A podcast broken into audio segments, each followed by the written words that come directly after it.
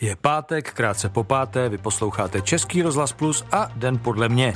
Den 17. v pořadí v roce 2020 a den plný zajímavých a důležitých událostí a zpráv. Tady je náš výběr. Irán je ve varu a dnes důležité páteční modlitby po dlouhých osmi letech vedl nejvyšší duchovní představitel Ayatollah Khamenei. Řekneme vám proč. Čína má za sebou rok, kdy její hospodářství rostlo nejpomalej za tři a populace dokonce za sedm dekád. Co mají tyhle dvě události společného? Německo ohlásilo, že do 18 let skoncuje s uhelnými elektrárnami. Jak to chce udělat a kolik ho to bude stát? Botswana dala značce Louis Vuitton nový klenot. No dala, prodala, prodala mu druhý největší diamant světa. Co s ním Louis Vuitton hodlá udělat? Amerika má čtvrtou firmu, která má hodnotu přes bilion dolarů. Její Google a my vám řekneme, jestli si máte koupit jeho akcie Irsko a s ním možná půlka světa budou zítra sledovat, jak se povede comeback nejslavnějšímu zápasníkovi drsných soubojů v MMA Conoru McGregorovi a celý svět se už těší na novou Bondovku, kterou novou písní doprovodí největší vycházející hvězda pop music Billie Eilish. A my vám přitom připomeneme, co pro Bonda udělala Nancy Sinatra, Paul McCartney, eh, Tina Turner a nebo třeba Adele. Tak dobře poslouchejte. Den podle Petra Šimůnka.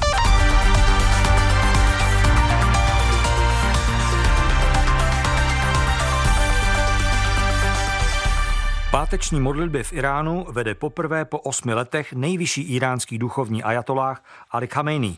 Irán je v jednom ohni poté, co přiznal, že se střelil ukrajinské letadlo mířící e, z Teheránu do Kieva a zabil tak 176 lidí, poté, co se dostal do ostrého vojenského konfliktu se Spojenými státy a bombardoval raketami jeho základny jako odvetu za zabití nejvyššího vojenského představitele Soleimáního a poté, co ekonomika země e, zhoršuje svůj stav v důsledku přísných amerických politických a mezinárodních sankcí. Co se v Iránu na začátku roku 2020 děje, to budou otázky pro kolegu Jana Fingerlanda. Ahoj Honzo. Dobrý večer. Eh, v jakém je země vlastně stavu teď na začátku roku 2020? No pokud se ptáš na ekonomický stav, tak určitě velmi špatném. Když se podíváme na ta čísla, tak vidíme, že iránská ekonomika v podstatě padá. Za ten loňský rok to bylo skoro o 10%, mm-hmm. takže to se musí nevyhnutelně dost projevovat na životní úrovni obyvatel, tím spíše, že ta situace trvá vlastně mnoho let sankce ze strany Spojených států se zesilují a mají takovou povahu, že vlastně ovlivňují i vztahy s některými dalšími důležitými ekonomickými hráči. Eh, pokud by se ptal na tu eh, společenskou atmosféru, tak se zdá, že Irán se dostal tam, kde za čtyři desítky let ještě nebyl, že eh, taková naděje, že se něco zásadního změní v Iránu, ještě nebyla. A navíc, a to je vlastně ale pravda už o celém tom posledním roce, Zatím, pokud se odehrávaly nějaké demonstrace, tak demonstranti volali za vylepšení režimu. Teď už prostě rovnou volají, že chce, chtějí pryč ten režim, dokonce volají, že chtějí šáhat, takže to je skutečně velice nová situace. A je to ten důvod, proč dnes Chamenei vystoupil na veřejnosti a vede modlitby? Myslím si, že ano, že to souvisí s, těma, s těmi několika okolnostmi, které ale zase jsou vzájemně provázané.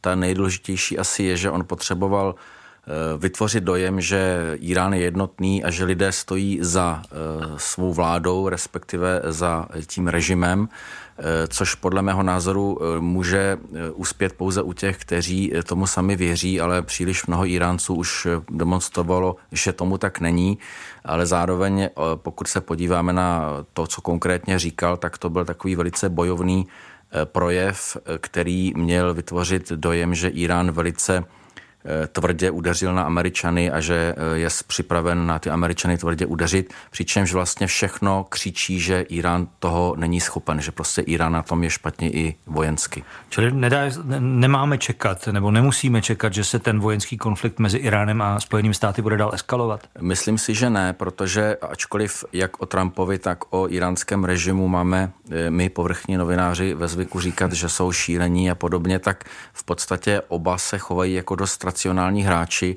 Od začátku bylo eh, patrné, že se snaží tu situaci příliš nerozdmíchat. Dokonce i to, že teď se objevila zpráva, že těch eh, Američanů zraněných bylo 11, vlastně ukazuje to, že eh, sám Trump nechal tyto informace tak říkajíc pozdržet, aby nebyl zasnucen on udeřit a tak dále a tak dále. Zároveň se ale domnívám, že eh, ta situace ukazuje, že Irán není schopen a není připraven konfrontovat Američany přímo vojensky, ale nevylučuje to, něco, co já považuji za pravděpodobné, že dříve nebo později Irán tím svým tradičním nepřímým způsobem přece jenom si ještě trochu schladí žáhu. Zase, A řekně, pomstí se. Pomstí se prostřednictvím jiných aktérů na jiných aktérech, než jsou američané. Mm-hmm. Se vrátím k té otázce nebo k tomu, co si říkal, jak moc eh, je Irán dnes jednotný nebo není. Vidíme demonstrace, vidíme novináře, kteří otevřeně po desítkách let říkají, že už s tím režimem nechtějí mít nic společného a nechtějí dál lhát. Eh, jak je ale jednotná vláda a náboženská součást nebo náboženské vedení Iránu? On vlastně Irán nikdy nebyl nějak jednotný, on to nebyl ten typ diktatury, kde navrchuje nějaký Saddam Hussein, který všechno řídí. Ten režim byl vždycky nějakým způsobem rozrůzněný a už jenom vlastně ten celý ten systém vlády byl poměrně komplikovaný. To, co bych momentálně asi považoval za nejdůležitější, není, není taková ta neustálá hra odhadnout, jak silní jsou konzervativci, jak silní jsou reformátoři, centristé a podobně.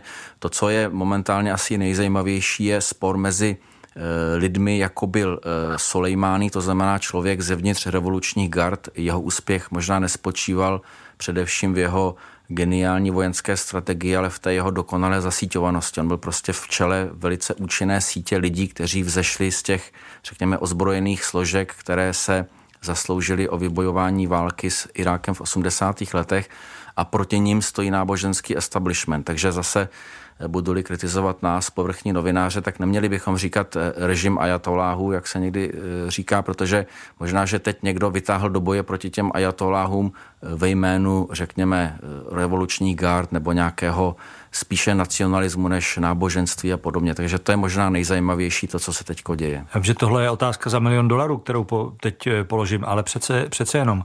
Jak může ale k té změně tedy v Iránu dojít? Prostřednictvím voleb těžko, prostřednictvím nějaké, eh, prostřednictvím toho, že vláda a náboženská reprezentace odstoupí pod tlakem, pod tlakem demonstrací, asi taky těžko.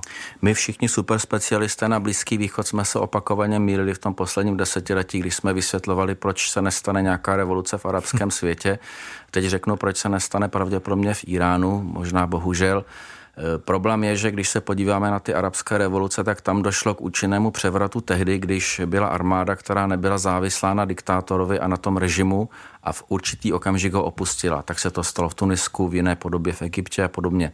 Tam, kde ozbrojené složky a tajná policie viděli, že nemají šanci na další život po té, co ten režim skončí, bojovali až do krve, zejména do té cizí. To je případ Sýrie. Revoluční gardy jsou prostě síla, která ví, že nebude schopná se transformovat do příštího režimu, takže prostě bude bojovat do posledního Iránce, což ale neznamená, že se to nakonec nestane, a nebo část těch revolučních gard, protože to jsou také vlastně velcí podnikatelé, lidé zasíťovaní v té, v tě, zasíťovaní v té iránské ekonomice, tak ty možná se rozhodnou, že ten systém opustí, ale nemyslím si, že se to stane v nejbližším roce. Říká komentátor Českého rozhlasu Jan Fingerland. Díky pěkně. Také děkuji, nasledanou. A teď dvě zprávy ze země středu, tedy z Číny. Zpráva číslo jedna. V loni tam hospodářství rostlo nejpomalej za 29 let, ale pořád ještě ročním tempem 6,1%. A zpráva číslo dvě. V loni se v Číně narodilo nejméně dětí za posledních 70 let, ale pořád ještě víc než 11 milionů. Pojďme tyhle dvě zprávy rozebrat a možná mezi nimi najít i spojitost. Nejdříve s Petrem Zahradníkem, ekonomem České spořitelny. Dobrý den, Petře. Dobrý den Petře i vám. Je 6,1% růstu málu a je z toho někdo zklamaný, že to je 6,1%? Já si myslím, že právě po o něch 30 letech si Čína podle mého názoru může dovolit odechový čas. Jenom mi dovolte pár čísel. V roce 1990 činil hrubý domácí produkt Číny eh, přepočtený na obyvatele 900 dolarů, v roce 2019 téměř 8 tisíc dolarů. Jinými slovy, Čína za těch 30 let zbohatla zhruba devětkrát.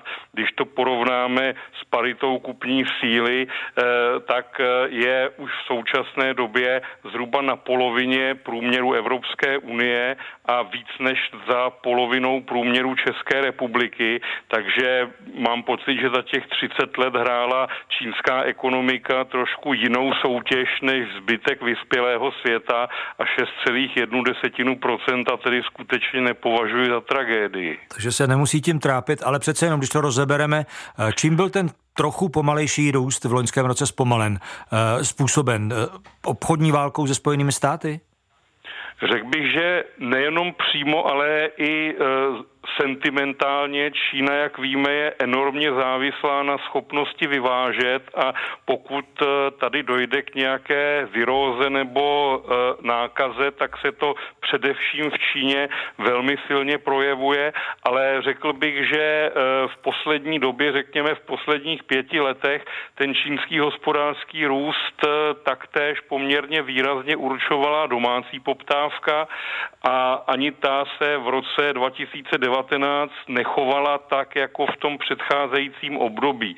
Mírně vzrostla nezaměstnanost, zřejmě asi došlo k jakému si eh, přesaturování eh, spotřebitelského trhu, zejména v té bohaté východní části. To bohatství se ještě asi nedostalo do té střední a, a, a západní části té gigantické země. Tam to asi narazilo na nějaké své limity, takže kombinace Eh, horší exportní výkonnosti a horší spotřebitelské poptávky měly podle mého názoru za vinu tento výsledek. Já jsem na začátku uvedl, že máme dvě zprávy a tak jak tedy moc souvisí s ekonomikou dnešních dnů a, a budoucích dnů, především ta nízká porodnost. Říkal jsem, že v Číně se narodilo nejméně dětí za posledních 70 let. Eh, je to trend do konce posledních let, není to jen loňský rok?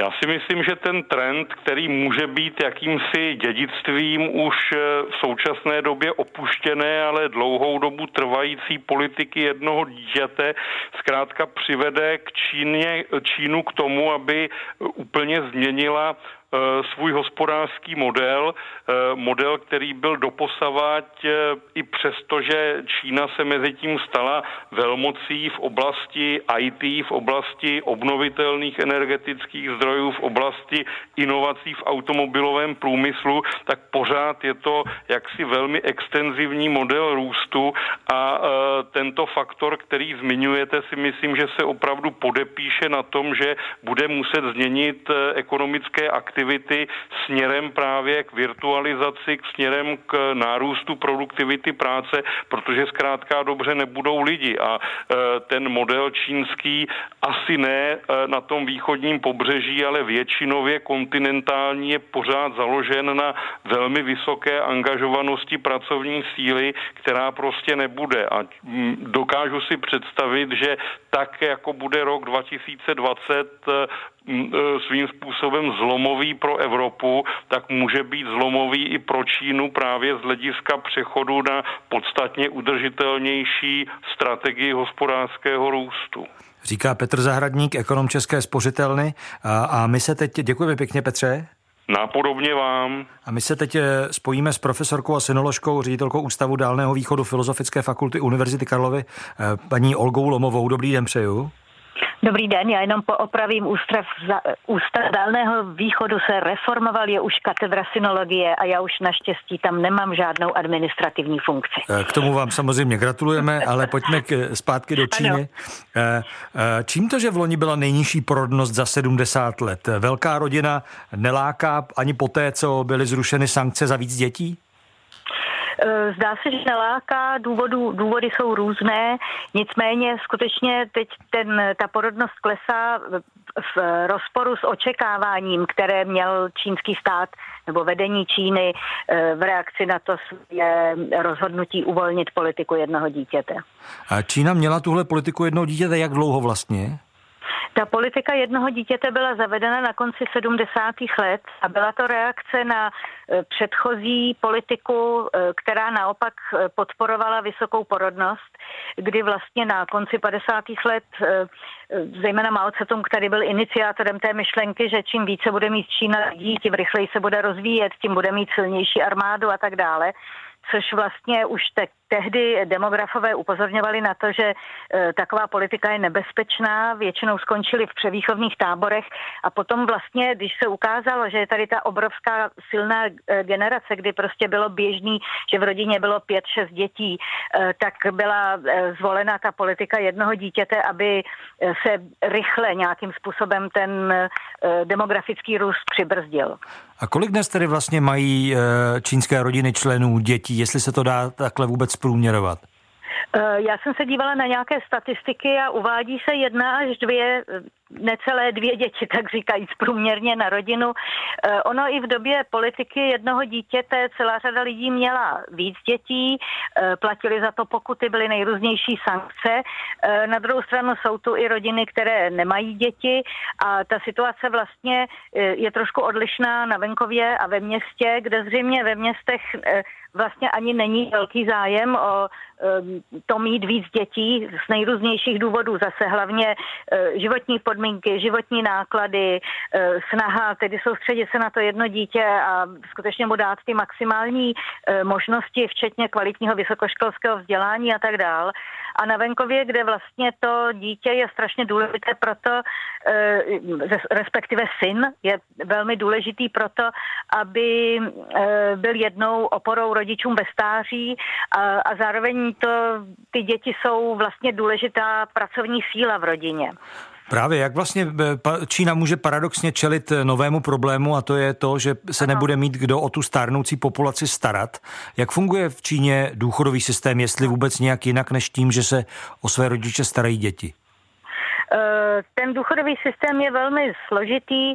Ono už eh, dost dlouho se upozorňuje na to, že tenhle problém nastane a očekává se, že velký problém právě se stárnutím eh, populace nastane tedy v době, kdy ta silná generace, která se rodila na přelomu 50. a 60. let, o které jsem mluvila před chvílečkou, eh, dospěje do takového věku, že už nebude schopna se sama živit, takže to bude velmi brzy. Eh, ten mm, eh, systém penzí a nějakého tedy starovního zabezpečení se reformuje od poloviny 90. let, je velmi komplikovaný, velmi zmatený, jsou tam prvky nějakých státních penzí, rozhodně není všeobecná penze penze v mhm. Číně. Mm-hmm. Jsou tam prvky podnikových penzí. Eh, Číňané jsou také povzbuzováni k tomu, aby si šetřili eh, na penzi v různých penzijních fondech, které v poslední době jsou podporovány, což samozřejmě pomůže těm bohatším. Ehm, předpokládá se, že ve městech jsou, mají nějakou penzi lidé zhruba v 50%, když to na venkově, tam se mi nepodařilo zjistit žádná čísla z nejnovější doby, ale před deseti lety se uvádělo 9% lidí na venkově, mm. že má nějakou penzi a ta penze, že je mnohem um, slabší, než je ve městech. Takže vidíte, že ten problém, i když pravděpodobně eh, ten systém se trošku rozšířil i na venkově, eh, je zejména na venkově značný. A problém s těmi penzemi je, že jsou vlastně um, chaotické, um, ne, nejsou úplně Eh, vyvážené a mimo jiné se objevují stížnosti na to, že vlastně lidé, kteří mají eh, nějaké zázemí ve státním aparátu nebo zejména pak vazby na ty eh, orgány komunistické strany Číny, mají neúměrně vysoké penze vyplácené tedy z toho zřizovaného a nepříliš funkčního státního penzijního fondu a pak se nedostane na ostatní. Takže je tam i tenhle ten prvek, aspoň se tak objevuje v různých diskuzích na internetu, nespravedlivé rozdělení těch penzí, které prostě nejsou žádným způsobem unifikované. Říká profesorka Olga Lomová, Lomová z, filo, z Filozofické fakulty Univerzity Karlovy a mluvili jsme o tom, že v Číně se v loňském roce narodilo nejméně dětí za posledních 70 let. Děkujeme pěkně. Děkuji, nashledanou. Německo pokračuje v energii vende, tedy v systematickém přechodu na ekologičtější výrobu elektřiny. Včera se německá vláda dohodla se spolkovými zeměmi na ukončení výroby elektrické energie z hnědého uhlí, přičemž konec je stanoven až na rok 2038, za 18 let. Pro někoho možná zklamání, pro jiného ale noční můra. Berlín přijdou celkové kompenzace v přepočtu na 1 bilion korun. Německo je největším světovým producentem hnědého uhlí, vedle toho se potýká s intenzivní intenzivním odporem vůči jaderné energii. Po katastrofě ve Fukushimě v roce 2011 opozice přiměla vládu, aby začala odstavovat jaderné elektrárny v zemi, což je přechod, který by měl být dokončen už za dva roky, v roce 2022. Odchod od uhlí sebou nese velké sociální dopady ve třech spolkových zemích na východě a jedné na západě, kde se hnědé uhlí pořád ještě těží. I proto vláda přistoupila k útlumu spíš postupnému než dramatickému. Na telefonu je s námi Robert Schuster, odborník na Německo a vedoucí zahraniční rubriky Lidových novin. Dobrý den přeju, Roberte. Dobrý den. Eh, teď se pojďme bavit o eh, energii vende. Jak se vlastně ta, ten přechod eh, z výroby elektřiny z uhlí na výrobu jinou v Německu daří? No tak eh, je to, jak už zaznělo, řekněme, běh na dlouhou trať a hlavně to je po kručcích, to znamená, začalo to původně tím, že eh, v těch rozhodných sítích byl upřednostňován eh, proud vyrobený v obnovitelných zdrojích, větrníky solární. Potom vlastně přišlo to zásadní rozhodnutí ukončit výrobu elektřiny v jaderných elektrárnách to znamená zase další upřednostňování obnovitelných zdrojů podobně. Takže ten, ten krok nebo tento směřování je skutečně postupné a dá se říct, že eh, tím, že padlo rozhodnutí, že teplné elektrárny, uhelné elektrárny budou odstaveny v roce 2038, tak to je vlastně taková další meta, po níž samozřejmě by Německo mělo být, nebo by se mělo obejít bez těchto takzvaných nečistých zdrojů, ale samozřejmě otázkou, jestli, jestli se to povede, protože přece jenom je to nějaká relativně dlouhá doba a nikdo neví, co se ještě v tom horizontu časovém může všechno odehrát. Je to relativně dlouhá doba, těch 18 let. Já když jsem si četl některé komentáře v německých novinách, tak tam bylo v některých z nich zklamání, že to je příliš dlouhá doba. No, ano, tak eh, ono v zásadě se dá říct, že eh, asi zhruba většina Němců nebo více 50% eh, to rozhodnutí podporuje, nicméně mezi těmi, kteří, kteří to podporují, je i spousta těch, kteří říkají, že už Německo nebo německá vláda měla k takovému to radikálnímu, radikálnímu kroku přistoupit už podstatně dřív, už třeba před pěti, šesti lety. Samozřejmě je to, je to, je to, na, je to na diskuzi, nicméně je třeba říct, že prostě ty možnosti v té době samozřejmě takové nebyly. Navíc i ten odstavení jádra jaderných elektráren eh, v té době nebylo řekl bych, předmětem tak velkého politického konzenzu, jako třeba dnes. To znamená už chtít před nějakými pěti, šesti lety eh, od, odepínat od sítě i třeba uhelné elektrárny, to by asi, myslím si, nebylo možné. Německo pokračuje německy systematicky a důsledně v té, v té změně politiky, jak vyrábět elektrickou energii. Už v roce 2018 eh, bylo z těch obnovitelných zdrojů vyrobeno více elektřiny než z uhlí, 35% z těch obnovitelných zdrojů a jenom 22% z, z hnědého uhlí. Ale má teď hmm. Eh, Německo dost zdrojů na to, aby vyřadilo i těch zbylých 22% eh, z hnědého uhlí a k tomu ještě další černouhelné elektrárny?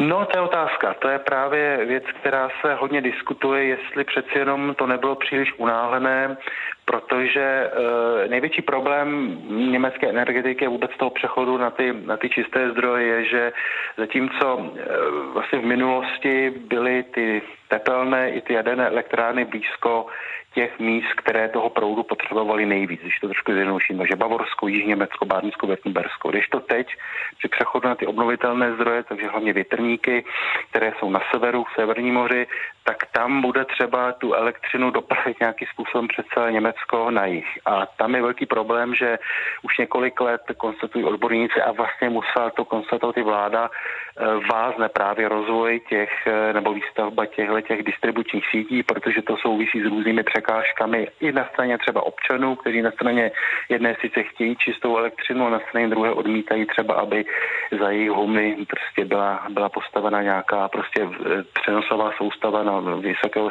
napětí a podobně. Takže to naráží na tyto problémy a je samozřejmě otázkou, jestli se to do toho roku 2038 podaří skutečně vykompenzovat těmi, těmi čistými zdroji. Je tam velké riziko, že nakonec Německo bude muset elektřinu dovážet ze zemí, které naopak eh, pořád ještě budou vyrábět tu elektřinu, řekněme, v těch takzvaných nečistých zdrojích. Takže ať už se jedná o uhelné elektrárny nebo třeba jaderné elektrárny. A to mezi těmi zeměmi budeme nejspíš i my, protože tady žádný plán na to, abychom odstavili eh, uhelné elektrárny, neexistuje. A dokonce naopak eh, někteří naši eh, podnikatelé, jako Daniel Křetínský nebo Pavel Tykač, mají elektrárny právě ty špinavé hmm. v Německu, včetně dolů. Bude se jich týkat ten rychlý zákaz těchto špinavých zdrojů, o kterém mluvila včera ministrině životního prostředí Svenia Šulcová, která hmm. řekla, že zavře osm velmi starých a nečistých elektráren? Hmm.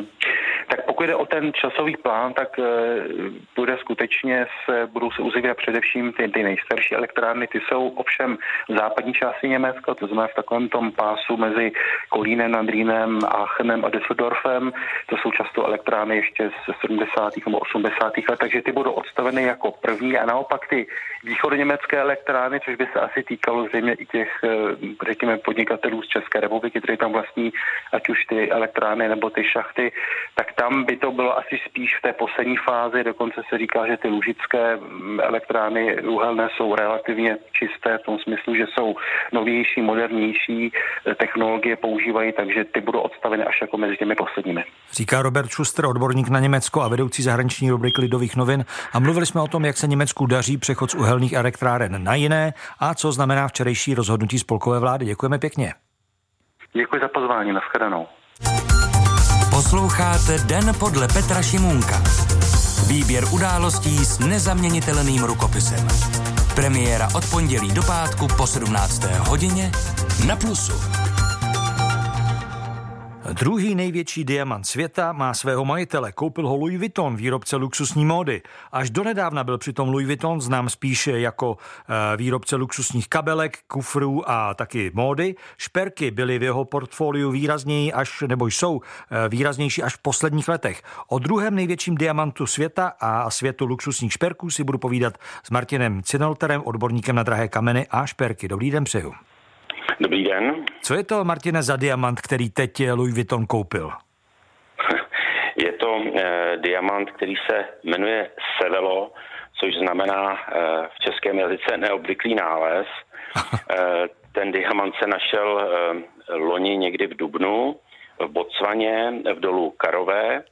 Eh, vytěžila ho společnost Rukara Diamonds Corporation, což je belgická firma, která začala úzce spolupracovat eh, právě s firmou Louis Vuitton. A... Ten kámen, promiňte, ten kámen, jenom abych doplnil, má 1758 eh, karátů, což je eh, velká úctyhodná váha. Je to vlastně druhý největší nalezený diamant na světě. Představuje to zhruba váhu 352 gramů a je velký jako tenisák, jak jsem se dočetl, ale ten první ano. největší eh, se jmenuje Kalinen, byl nalezen už v roce 1905 v Africké republice a zdobí eh, v podobě šperků britskou královskou korunu. Dá se ten druhý největší, eh, největší s tím Kalinenem nějak srovnat? No tak je zhruba o polovinu menší a ten Kalinan samozřejmě má, nebo takhle ne samozřejmě, ale má e, jakoby lepší parametry, co se týče barvy a čistoty. Mm-hmm. Jak se to vlastně hodnotí? Jak, jak je kvalitní ten diamant, když ne jenom podle těch karátů? Takže ty parametry, parametry diamantu samozřejmě jednak, to už jsme zmiňovali, ten, ten karát a jednotka té váhy a pak je to čistota a barva a pak jsou proporce a brus, což jsou další takový trošku vedlejší parametry, ale hlavně je ta barva, čistota a váha. Dá se tedy říct, že tenhle diamant Sevelo eh, je trošku z jiné sorty, že je trošku horší než ten Kalinen? No, takhle, eh, ta těžařská společnost ani Louis Vuitton neuvedli čistotu toho kamene, což se samozřejmě přesně určí až po vybroušení toho kamene, takže eh, se dá jenom spekulovat, ale podle těch obrázků, které se pustili do světa v eh, současné době jsou k dispozici, tak ten kámen je tmavší barvy, spíš zabarvený do černa. Mm-hmm. Ví se, jaká byla cena tohohle diamantu? Eh, ne, neví, na rozdíl o Lesedy Rona, který se prodal před dvouma lety, dvěma lety, tak eh, nebyla cena zveřejněná, nebyla komentovaná, jenom se omezili na krátký komentáře, cena byla překvapující, byla zhruba v milionech dolarů. A také společnost Lucara Diamond Corporation uvedla, že si pravděpodobně ponechá nebo ponechala část jakoby podílu na tom kameni, že asi uzavřeli nějakou korporátní dohodu s eh, firmou Louis Vuitton a zřejmě si ponechá, nebo spekuluje se si ponechá zhruba 50% eh, hodnoty toho kamene a jej uvedla, že 5% z té ceny půjdou právě na charitu na Afriku. Uh-huh. A jak to, teď úplně laický dotaz, co Louis Vuitton s takovým velkým kamenem, který je větší než tenisák, udělá? Rozseká ho na padrť a dá ho do šperků? Eh, tak je to víceméně pravděpodobné. Eh, právě ten už zmiňovaný Lesedidy Rona, který právě který zpracovávala firma Graf, který měl 1111 karátů, byl rozřezán zhruba na 65 eh, dalších diamantů, z čehož největší měl váhu 302,37 karátů. Dá se předpokládat, že firma Louis Vuitton bude postupovat stejným směrem, ale hlavně je to, že Louis Vuitton má velké ambice ve směru eh, do šperkařství a eh, už několik let se snaží tímto směrem expandovat. Říká Martin Sinolter, odborník na drahé kameny a šperky a bavili jsme se o Louis Vuitton a taky o druhém největším diamantu světa, kterou právě, který právě tahle firma získala. Díky pěkně, Martine. Děkuji, Svět má pátou firmu, jejíž hodnota je větší než bilion dolarů. Tuhle metu teď překročila firma Alphabet, pod níž patří Google. Přidala se tak k technologickému triumvirátu Amazon, Apple a Microsoft. Z toho je patrné, že světu dnes prostě vládnou americké technologické firmy. Ovšem, jen pokud bychom nechtěli vidět Saudi Aramco, ropnou firmu ze Saudské Arábie, jež obchoduje sice jen zlomek akcí, a to jen v Riádu, ale její ohodnocení je dokonce dvakrát tak velké jako u těch technologických technologických gigantů přes 2 biliony dolarů. To je jenom pro srovnání a pro představu 28 ročních rozpočtů Česka. S tímhle bychom tedy mohli žít až do roku 2048 a nedělat nic. Ale zpátky ke Google. Jak a proč dosáhl Google a tyhle tři firmy takového astronomického ohodnocení na burze? To budou otázky pro Štěpána Křečka, hlavního ekonoma BH Securities. Dobrý den, Štěpáne. Pěkný den. Proč tedy Google teď překročil tuhle bájnou hranici bilionu dolarů? Celá řada analytických domů navýšila cílovou cenu Google, což samozřejmě nalákalo celou řadu investorů a ty začali Google kupovat a tím pádem vyhnali cenu výš a dokonce i přes tu úroveň jednoho bilionu dolarů. A je to proto, že Google tak dobře vydělává, nebo protože teď vládne na trzích všude na světě nějak přehnaně optimistická nálada a všechno jde nahoru? Určitě ta euforie hraje svůj význam. My jsme si mohli všimnout na konci roku 2018, že na trhu byl opravdu opačný efekt. Tam ty akcie šly do výrazných propadů, ale v průběhu roku 2019 se to změnilo. Dokonce se na mnohých indexech udělali zisky přes 20% a vypadá to, že ta euforie pokračuje i na začátku roku 2020. A proč nejvíc rostou ty technologické firmy?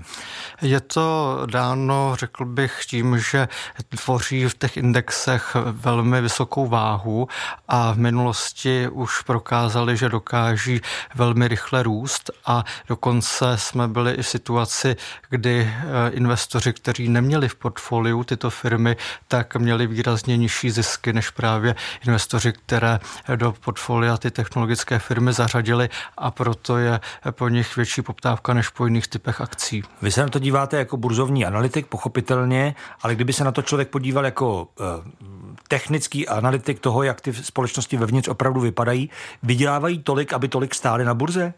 Eh, dá se říci, že v tuto chvíli jsou trošku překoupené eh, ty ukazatele, které měří právě překoupenost, tak jsou... Překoupenost, jako že je přehnaná cena. Že je přehnaná cena, přesně tak. Tak eh, ty akcie a valuace jsou na docela vysokých úrovních a je to dáno i tím, že v tuto chvíli v zásadě na trzích platí, že nikdo nechce držet peníze. My si musíme uvědomit, že v celé řadě zahraničních bank musí investoři platit bankám za to, že u nich mají peníze. No a tak samozřejmě se chtějí peněz zbavit, kupují všechno, i akcie a ty valuace jsou extrémně vysoké. Kdybyste jako hlavní ekonom BH Securities měl doporučit, eh, koupil byste některou z těchto těch technologických akcí, ať je to Google, Amazon, Apple nebo Microsoft? Já si myslím, že to jsou eh, klasické držáky těch portfolií, takže určitě bych eh, zařadil eh, především u indexových investorů i tyto akcie do portfolia. Nicméně myslím si, že více než kdy jindy bude potřeba diverzifikovat portfolia, protože je možné, že po té euforii přijde jakési zpamatování. Dříve tato spirála, kdy každý chtěl být na trzích, protože trhy rostly, vedla ke špatným koncům nyní tedy nikdo nechce peníze, takže uvidíme, jak ta spirála bude moc dlouho pokračovat. Nikdo nechce peníze, každý žijeme asi v jiném světě, ale eh, čím je ta euforie teď na, to, na začátku toho roku způsobená? Tím, že se Čína dohodla s Amerikou na obchodní dohodě, nebo čím vlastně? Eh, je to určitě pozitivní vliv, i když eh, to, že se dohodnou, už se vidělo eh, celou řadu týdnů, takže to do určité míry ty trhy absorbovaly. Ale řekl bych, že ten hlavní důvod je ve velmi uvolněné měnové politice, jak v Americe, kde se pravděpodobně dál budou snižovat úrokové sazby, tak ale i v Evropské unii, kde dokonce dochází k odkupu, k odkupu dluhopisů a tím pádem na trh se právě tisknou tisknou nové a nové peníze. No a ty peníze tečou i do Ameriky, takže samozřejmě eh, v tu chvíli, eh, jak říkáte, nikdo nechce peníze, vy žijete v jiném světě, ale v tom investičním světě držet peníze znamená vydělávat záporný úrok, být na burze znamená mít vysoké výnosy. To chápu. Existuje nějaká firma, která by letos tuhle bájnou hranici Eh, bilionu dolarů mohla překročit, podobně jako Google? Tak v tuto chvíli společnost Amazon klesla pod tu hranici bilionu dolarů, ale je vůči té hranici velmi blízko, takže je možné, že Amazon se vrátí do elitního klubu. Uvidíme, co společnost Facebook, ta by taky potenciálně mohla tuto eh, hranici překonat, ale jak se ukazuje, tak zcela dominantní je technologický sektor. A zde bohužel musím upozornit na to, že zrovna v Evropské unii ten technologický sektor nemáme a to je obrovský problém nás jako Evropy. Protože ty největší firmy prostě jsou z Ameriky. Přesně tak. A ten růst, který zažívá Amerika, bohužel nemáme v Evropě, kvůli tomu, že zde nemáme rozvinutý technologický sektor. Říká Štěpán Křeček, hlavní ekonom BH Securities a bavili jsme se o Google i dalších technologických akcích. Díky pěkně. Také děkuji. Nasklánou. Las Vegas a svět bojovníků se těší na zítřek. Uvidí totiž comeback slavného MMA zápasníka Conora McGregora. Do klece ho přitáhl soupeř kovboj Donald Cerrone, Cerrone, Cerrone, jak chcete, takhle se to všechno čte v Americe. A taky možná odměna v desítkách milionů dolarů. Není zatím přesně známá. McGregor se vrací do zápasu po prohře, kterou mu před víc než rokem uštědřil Khabib Nurmagomedov. A na co se máme těšit, to bude otázka pro novináře Františka Prachaře, který se dlouhodobě věnuje právě zápasům MMA. Dobrý den přeju, Františku. Dobrý den. Možná na začátek ne každý ví, co jsou to zápasy MMA a jak je tenhle sport populární. Můžete nás do toho trochu uvést? Tak zápasy MMA je momentálně nejpopulárnější bojový sport na světě, který se odehrává v osmihrané kleci neboli oktagonu a Eh, je to vlastně, přirovnává se to často k bojovému deseti boji, kdy vlastně bojovníci můžou kombinovat styly boxu, kickboxu, zápasu, ale MMA už je tak moderní sport, že aktuálně všichni ty nejlepší zápasníci už dělají jeden styl a to je MMA. A je to taky pořádně tvrdý sport. Je nebo byl McGregor, o kterém mluvíme, jeho největší hvězdou? No z pohledu z toho, kolik si dokáže přitáhnout pozornosti, tak bez sporu ano. Z toho sportovního samozřejmě tam jsou ty názory různé, ale patří těm nejlepším ve všech stránkách. A s kým se vlastně zítra uh, setká? S Donaldem Kovbojem, Donaldem Cerrone, Cerrone, Cerrone, jak, ho to, jak to čtete vy? Já, já mu říkám Cerrone, a každopádně setká se taky s jedním z nejlepších zápasníků v UFC, ehm, ani ne v současné době, ale možná celkově v její historii, protože Cerrone je rekordmanem, má nejvíc vítězství, nejvíc knockoutů, nejvíc bonusů za zápasy večera, za různá ukončení večera, takže jde proti sobě, dejme tomu, legenda, která dostala zápas za odměnu s hvězdou, která každého zajímá. A která touží po comebacku po poslední prohře. Jo, asi se to tak dá říct, nebo určitě samozřejmě u toho Konora člověk teď nikdo, nikdo nemůže vědět, v jaké přijde formě, protože nezápasil víc než rok, ale poslední vítězství už je u něj staré víc než tři roky. Je to, myslím, někde konec roku 2016. Potom měl zápas s Floydem Mayweatherem v boxu kvůli penězům a ten prohrál, potom prohrál titulový zápas s Nurmagomedovem a potom se odmlčel a Bůh ví, co v té době dělal. No. Ty názory se trošku různí, jeho trenér říká, že je v nejlepší formě, jinak by ho tam nepustil. Odborníci, kteří na něj koukají, ať už je slečený nebo oblečený, říkají, že jim přijde vyžitý a možná jako hodně testoval svoji whisky v době, kdy nezápasil, takže eh, uvidíme. Já si myslím, že by tam nešel nepřipravený, bude to určitě krásný zápas. No bude zítra v noci našeho času, respektive ráno našeho času ze soboty na neděli v Las Vegas bude tou dobou večer. Pojďme ještě k těm penězům za ten zápas mezi McGregorem a Floydem Mayweatherem, to byl box a ne MMA, si odnesl 85 milionů dolarů. A teď se spekuluje o tom, kolik si může odnést z tohoto MMA zápasu. Ví se to nějak blíž, protože ty odhady jsou od 5 milionů po 50.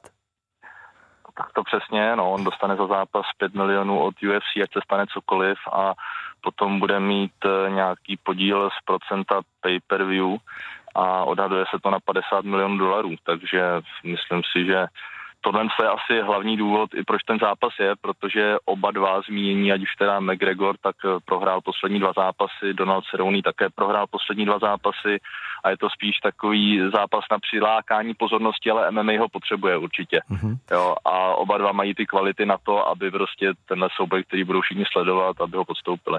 A může uh, McGregorovi případné vítězství taky přinést odvetu s, s Nurmagomedovem nebo ne? No to je asi po sportovní stránce jediné nějak, co by asi mu mělo dávat smysl, ale já si netroufám vůbec odhadovat, jaké ambice teďka UFC má, protože v poslední době se ta sportovní stránka právě trošku překlápí do té biznisové a o tom svědčí ten, ten zápas, jo, že eh, Chabib Nurmagomedov vlastně taky skoro vůbec nezápasí, i když by to jako ten náš super šampion, který porazil McGregora, měl být teď hlavní nějaký tahák. Jo, a Conor McGregor buď eh, se vrátí a nakopne to a bude chtít odvetu, nebo přišel pro peníze.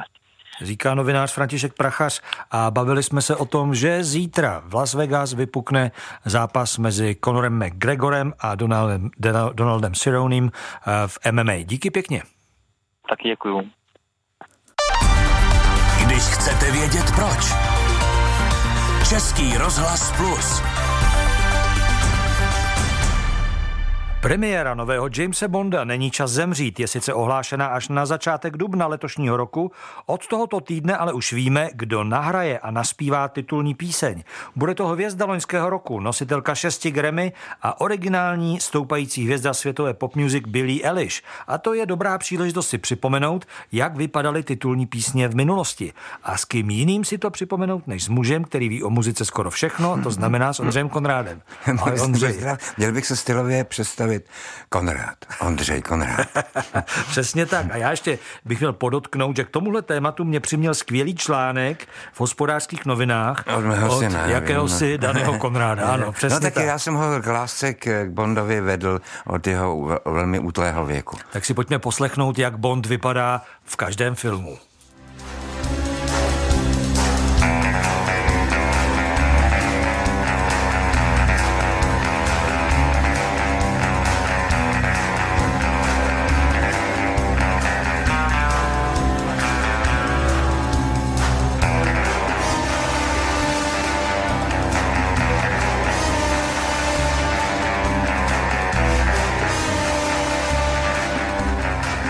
Jsem se vlastně, Ondřej, při tomhle tomu uvědomil, že mě ten Bond pořád baví i jako ta muzika. Co je tohle za muziku?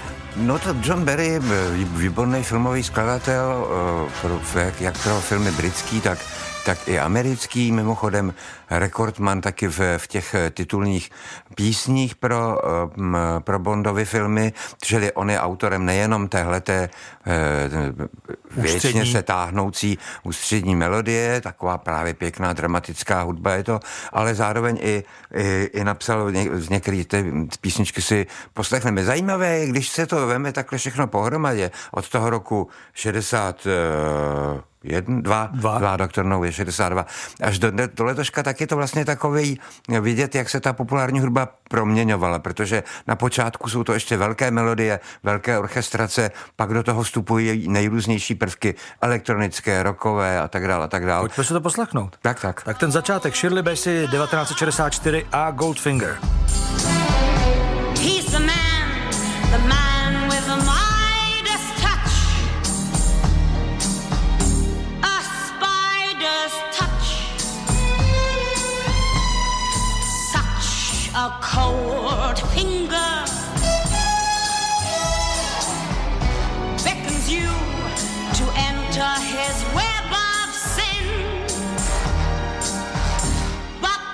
Shirley Bassey a Goldfinger. Taky hrál... napsal, taky napsal John Barry. Tak, a, to a hrál... mimochodem ona je taky rekordmanka, protože naspívala, naspívala ještě uh, uh, Diamanty jsou věčné Aha. a Moonraker. A to hrál Bonda Sean Connery a já jsem se dozvěděl díky tvému synovi v článku zajímavý detail, a že tahle písnička se nahrávala ve chvíli, kdy, kdy jim to šlo pořádně, když si sundala pod prsenku a že to se všem strašně líbilo, že ona se potřebovala uvolnit. Ale to určitě Tom Jones si nic nesundaval, když zpíval Thunderball.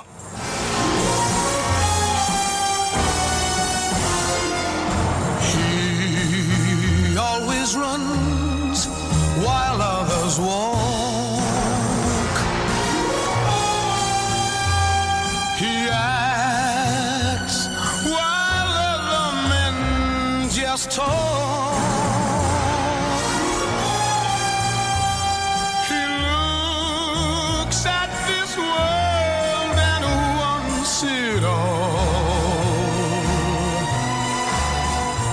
Tohle naspíval Tiger z Walesu Tom Jones, tak mu bylo 25. No já jsem se právě nedávno díval na Thunderball, což je můj jedno z mých nejoblíbenějších bondovek. Říkal jsem si, jak v tom roce 65 museli, to u nás samozřejmě neběželo, dlouho a dlouho to tady bylo to naprostý tabu, eh, jak museli ty angličani být z toho odvázaný, jak se tam mění ty prostředí, jak je to dynamický, vtipný, bylo to poprvé na tom 70 plátně, do toho burácel ten Tom Jones, no wow prostě. A v 67. roce ještě rok před mým narozením You Only Live Twice a Nancy Sinatra.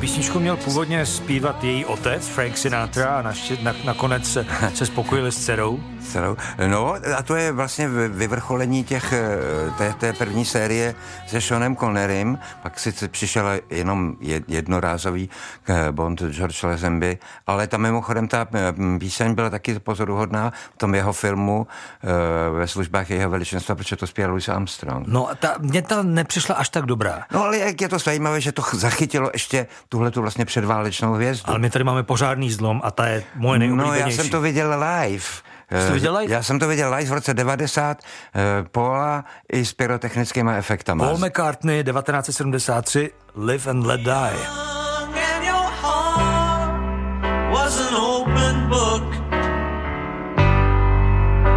used to say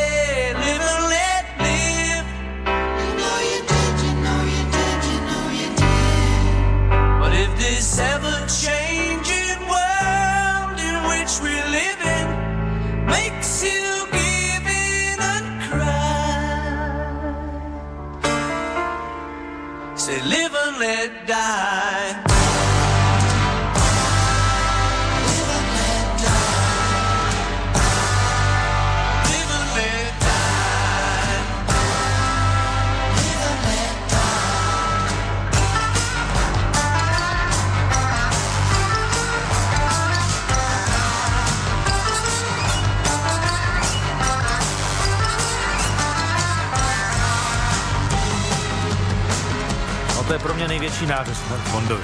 No, já mám rád vlastně hodně písniček, nedostaneme se určitě ke, ke všem. E, dokonce i z té, z té poslední doby, pokud na ní eh, vůbec může dojít, e, já nevím, co všechno máš připraveno, no, tak, jenom jednu tak Skyfall s Adele je, je skvělá věc, ale mně se líbila i ta Tina Turner Golden Eye, kterou složili YouTube, čili Bono a, a The Edge. Pojďme si dát kousíček Golden Eye, ta Tina Turner.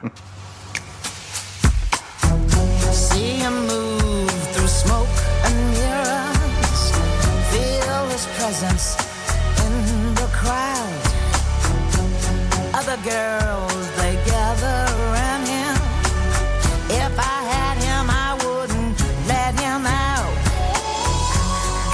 Krásná písnička. No a tak jako bylo Live and Let Die skvělý vstup pro Rogera Mora, tak eh, Golden Eye byl výborný vstup pro Pierce Brosnana. No a úplně skvělý vstup, to nebyl vstup vlastně, byl To už bylo později, ale, ale, to je jedna z nejlepších písní bondovských celé série Skyfall, určitě. A, a ale je... hlavně díky tomu, jak to ta Adela krásně zpívá. Ondřej, tak jí uveď Adel a...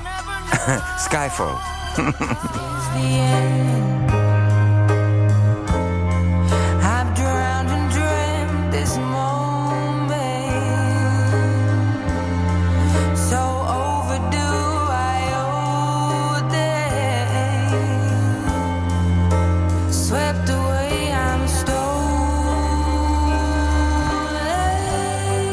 Za komentované Bondovky děkuji Ondřej Konrádovi. Díky.